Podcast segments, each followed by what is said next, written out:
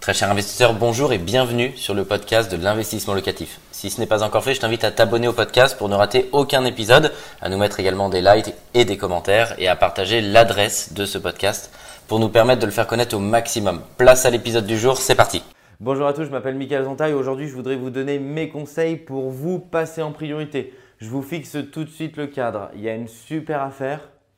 Vous appelez, Sauf que comme c'est une super affaire, vous connaissez a priori ça, vous n'êtes pas tout seul. C'est mon quotidien, c'est le quotidien de mes chasseurs. Jusque-là, pas de panique, on a l'habitude. Je vais vous donner mes, mes, conseils, comment faire pour que vous puissiez être le premier sur une bonne affaire. Qu'est-ce qui fait que vous allez arriver à doubler tous les autres? Je vais vous donner mes principaux conseils. J'ai fait une nouvelle présentation où je vous donne quelques conseils écrits. Ça m'avait été réclamé euh, en message privé. L'idée, c'était que pour ceux qui voulaient prendre des notes, ce soit un petit peu plus clair. On va essayer ce modèle. N'hésitez pas à me dire en commentaire si ça vous plaît. L'idée ici, vous êtes 10. Qu'est-ce qui fait que la personne, l'agent immobilier, le vendeur, va me donner le bien à moi ou à vous si vous êtes et qui ne va pas le donner aux 9 autres, par exemple, qui veulent aussi ce bien? Et on va se placer dans un cas de figure bah, compliqué, un cas de figure pas extrême mais qui existe, c'est que tout le monde y allait au prix. Comme ça, ça va permettre de voir. Vous avez par exemple un bien qui est à 300 000 euros et vous avez 10 personnes qui sont montées au prix. Alors, dans l'immobilier, il y a différentes choses qui existent. Il y a des gens dans l'immobilier qui ne s'embêtent pas. Ils disent c'est le premier qui obtient l'affaire. Si vous avez été le premier, et que vous y êtes allé au prix, bah, il va dire stop, etc. Et il y en a d'autres qui vont présenter toutes les offres et qui vont prendre celle qui est la plus argumentée, la plus solide pour défendre leurs clients.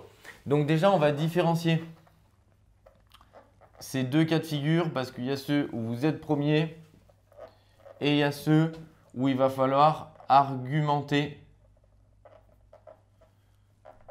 votre offre. Je vais survoler rapidement ça, mais ça, ça veut dire que vous devez avoir du réseau, vous devez arriver euh, en avance au rendez-vous. Il y a toute cette partie-là qui compte parce que quelques minutes peuvent faire la différence. Je voudrais qu'on focalise là-dessus parce que c'est ce qui est un petit peu plus intéressant. Ici, bon, alors regarde, si vous êtes deuxième parce que ça s'est figé comme ça, qu'il vous a mis un stop, que vous étiez deuxième, bah déjà ici, on va éluder ce cas de figure. On va partir du principe, ce qui est quand même souvent le cas, euh, où bah, les gens prennent des offres ou les particuliers bah, potentiellement prennent des offres. Le particulier lambda, il ne va pas vous dire bah non, il a fait une offre il y a 10 minutes, euh, donc je le prends. Le particulier lambda, il va attendre d'avoir l'intégralité, il va prendre la meilleure offre. Est-ce que vous avez des idées qui feraient que ici, vous pouvez argumenter votre offre? Et ici, c'est vraiment une sorte de brainstorming qu'on fait. C'est qu'est-ce qui va pouvoir faire que j'ai envie? Vous savez, ici, c'est exactement la même position que quand vous faites un entretien d'embauche bah, potentiellement, vous êtes là, le produit, c'est vous. Et vous êtes là pour expliquer pourquoi, si c'est ce job-là que vous voulez, vous êtes là pour expliquer pourquoi c'est vous qui allez avoir ce job parce que vous êtes la meilleure personne pour répondre à ce job en fonction de vos qualités, en fonction de vos performances. Ici, c'est exactement la même chose.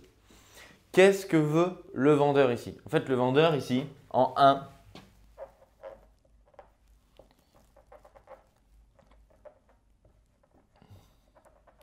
il veut pas de soucis. Je parle pas d'argent parce que pour le moment, on a pris l'exemple extrême où tout le monde y allait au prix, donc on parle plus d'argent. En un, ce que veut ici le vendeur, l'agent immobilier, il veut juste pas de problème. Ça veut dire quoi? Ça veut dire qu'imaginons cette pièce-là, je visitais, c'était pour acheter, imaginons c'est ça mon bien immobilier.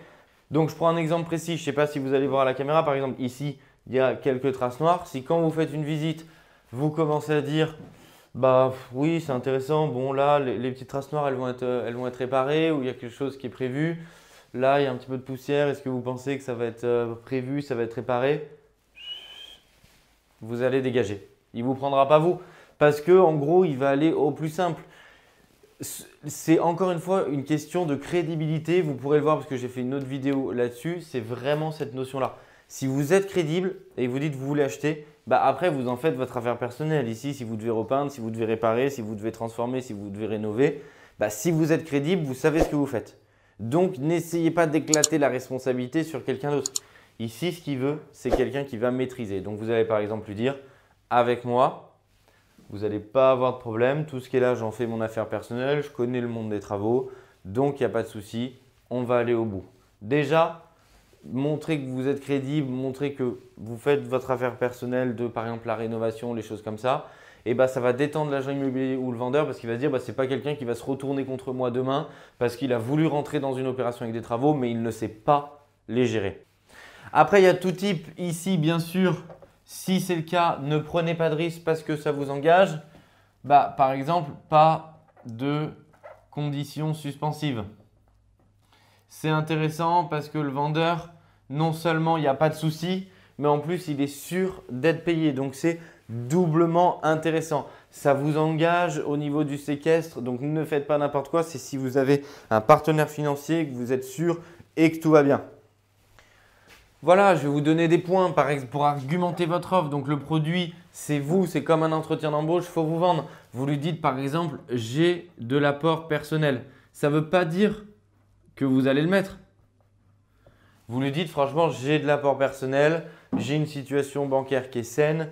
Donc du coup, ça va le rassurer. Il va se dire que vous n'êtes pas improvisé. Voilà, après par exemple, vous êtes déjà propriétaire de biens.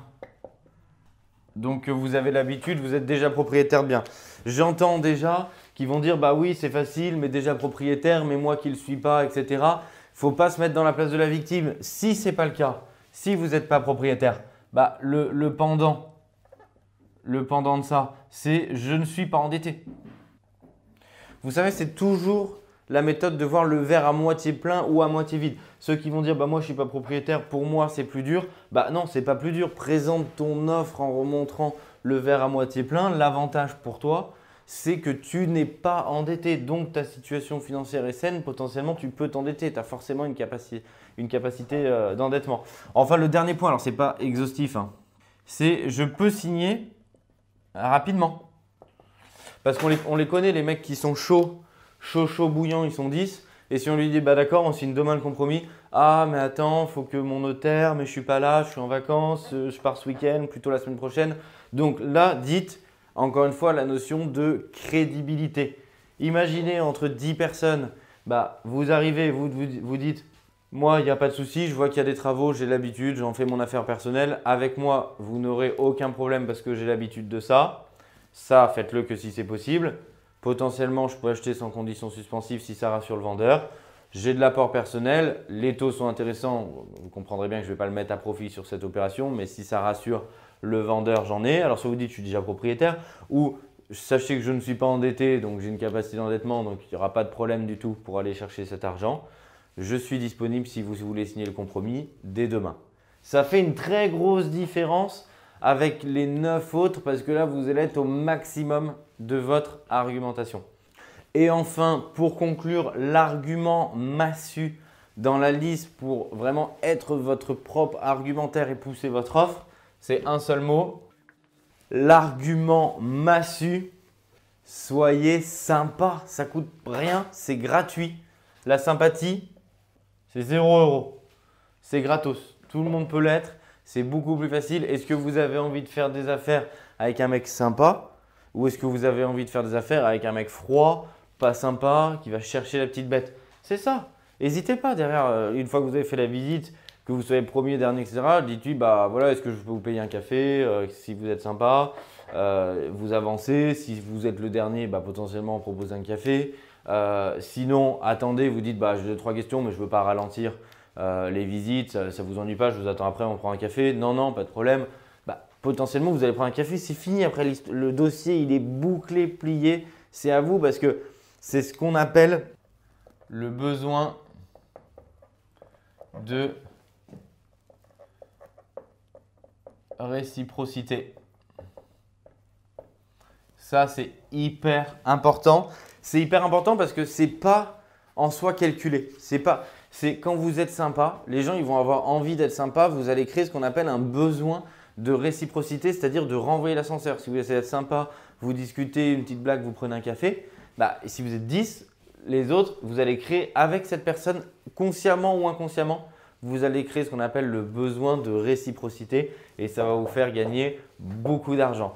Je suis persuadé que ces conseils vont vous aider à créer la réciprocité demain chez euh, les vendeurs que vous voyez, que ce soit des agences immobilières euh, ou des particuliers. Je vous dis à très bientôt. Un grand merci d'avoir suivi cet épisode jusqu'au bout. Je te donne rendez-vous pour un prochain épisode. Si ce n'est pas le cas, abonne-toi au podcast, partage-le, mets-nous un like et tu peux également retrouver plus de conseils sur YouTube avec plus de 300 vidéos gratuites.